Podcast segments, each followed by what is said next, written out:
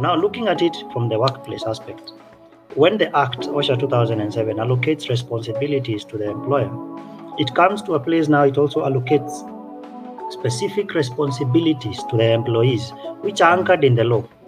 And uh, maybe just to jump the gun a bit and tell you what happens if an employee uh, contravenes, the law states very clearly that if one is found uh, guilty and a conviction is uh, confirmed, then an employee can be jailed for up to six months or fined up to 50,000 shillings. And wow. this is for an employee. And I know this is something employees don't like listening to, but that's a reality under OSHA 2007.